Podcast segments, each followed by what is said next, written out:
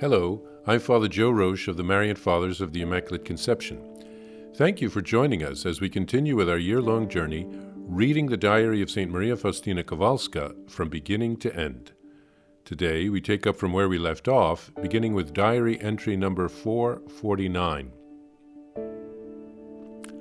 August 5th, 1935, the Feast of Our Lady of Mercy. I prepared for this feast with greater zeal than in previous years. On the morning of the feast itself, I experienced an inner struggle at the thought that I must leave this congregation which enjoys such special protection from Mary. This struggle lasted through the meditation and through the first Mass as well.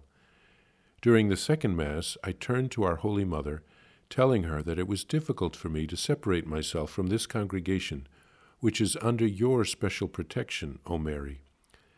Then I saw the Blessed Virgin, unspeakably beautiful. She came down from the altar to my kneeler, held me close to herself, and said to me, I am mother to you all. Thanks to the unfathomable mercy of God. Most pleasing to me is that soul which faithfully carries out the will of God. She gave me to understand that I had faithfully fulfilled the will of God and had thus found favor in his eyes. Be courageous. Do not fear apparent obstacles, but fix your gaze upon the passion of my Son, and in this way you will be victorious. Nocturnal Adoration. I was suffering very much, and it seemed to me I would not be able to make my adoration, but I gathered up all my willpower, and although I collapsed in my cell, I paid no attention to what ailed me, for I had the passion of Jesus before my eyes. When I entered the chapel, I received an inner understanding of the great reward that God is preparing for us, not only for our good deeds, but also for our sincere desire to perform them. What a great grace of God this is! Oh, how sweet it is to toil for God and souls! I want no respite in this battle but I shall fight to the last breath for the glory of my King and Lord. I shall not lay down the sword aside until he calls me before his throne. I fear no blows, because God is my shield. It is the enemy who should fear us, and not we him. Satan defeats only the proud and the cowardly, because the humble are strong. Nothing will confuse or frighten a humble soul. I have directed my flight to the very center of the sun's heat, and nothing can lower its course. Love will not allow itself to be taken prisoner. It is free like a queen. Love attains God. Once, after Holy Communion, I heard these words You are our dwelling place. At that moment, I felt in my soul the presence of the Holy Trinity the Father, the Son, and the Holy Spirit. I felt that I was the temple of God. I felt I was a child of the Father. I cannot explain all this, but the Spirit understands it well. O infinite goodness, how low you stoop to your miserable creature.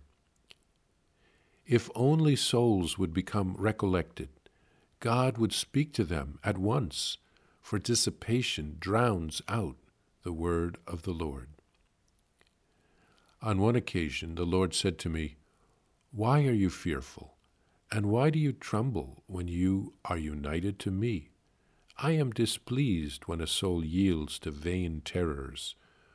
Who will dare to touch you when you are with me?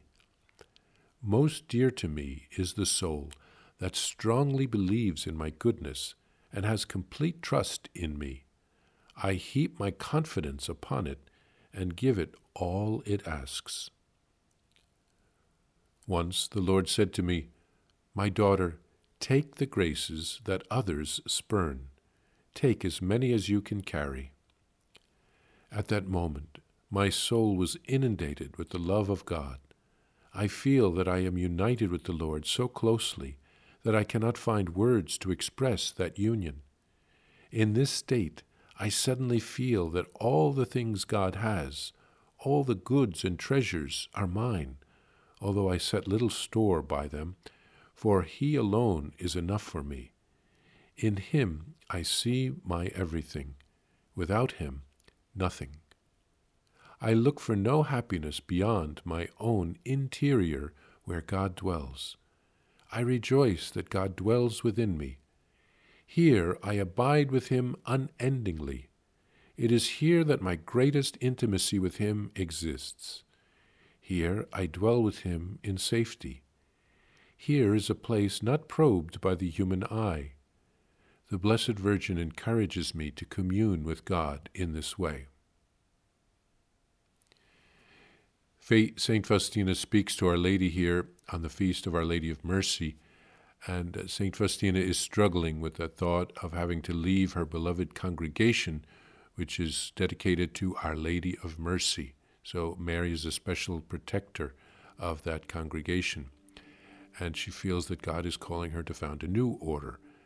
Um, Our Lady tells Faustina that she is doing God's will by even trying to fulfill his will, she tells her to not be afraid, to meditate on Jesus' passion, and in this way she will win the victory. Another time, St. Faustina was suffering so much, it didn't seem that she would be able to attend her turn in the chapel, adoring the Lord in the Blessed Sacrament at night. But she overlooked her sufferings, she dragged herself to the chapel, and the Lord blessed her efforts. Once, after receiving Holy Communion, St. Faustina experienced the indwelling of the Holy Trinity in her soul. Uh, she experienced great joy and happiness. She calls us to recollection because Jesus wants to speak to us if we would just open our hearts to Him and listen. Jesus tells her to fear nothing, that He is there to protect her, and He calls her to trust and then he pours out into her heart all the graces that other people don't ask for.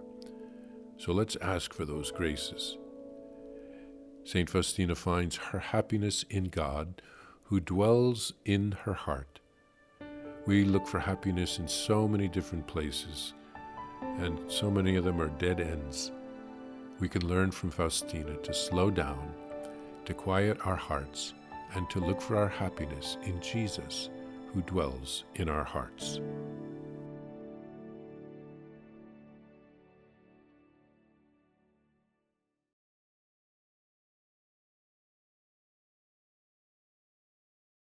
Please follow or subscribe to this podcast to receive the latest episodes and updates. If you have enjoyed this podcast, I invite you to leave a review.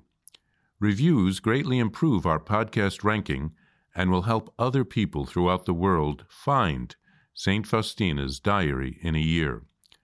Remember, Jesus promised St. Faustina in diary number 1075 souls who spread the honor of divine mercy are protected by God like an infant by a gentle mother. Please help us spread the message of divine mercy. Thank you, and God bless you visit shopmercy.org to order your copy of Divine Mercy in My Soul, the diary of St. Maria Faustina Kowalska. It's available in print in English, Spanish, and Polish, and in English as an e-book, available now on shopmercy.org. Are you enjoying this podcast? I invite you to listen to more shows brought to you by the Marian Fathers of the Immaculate Conception.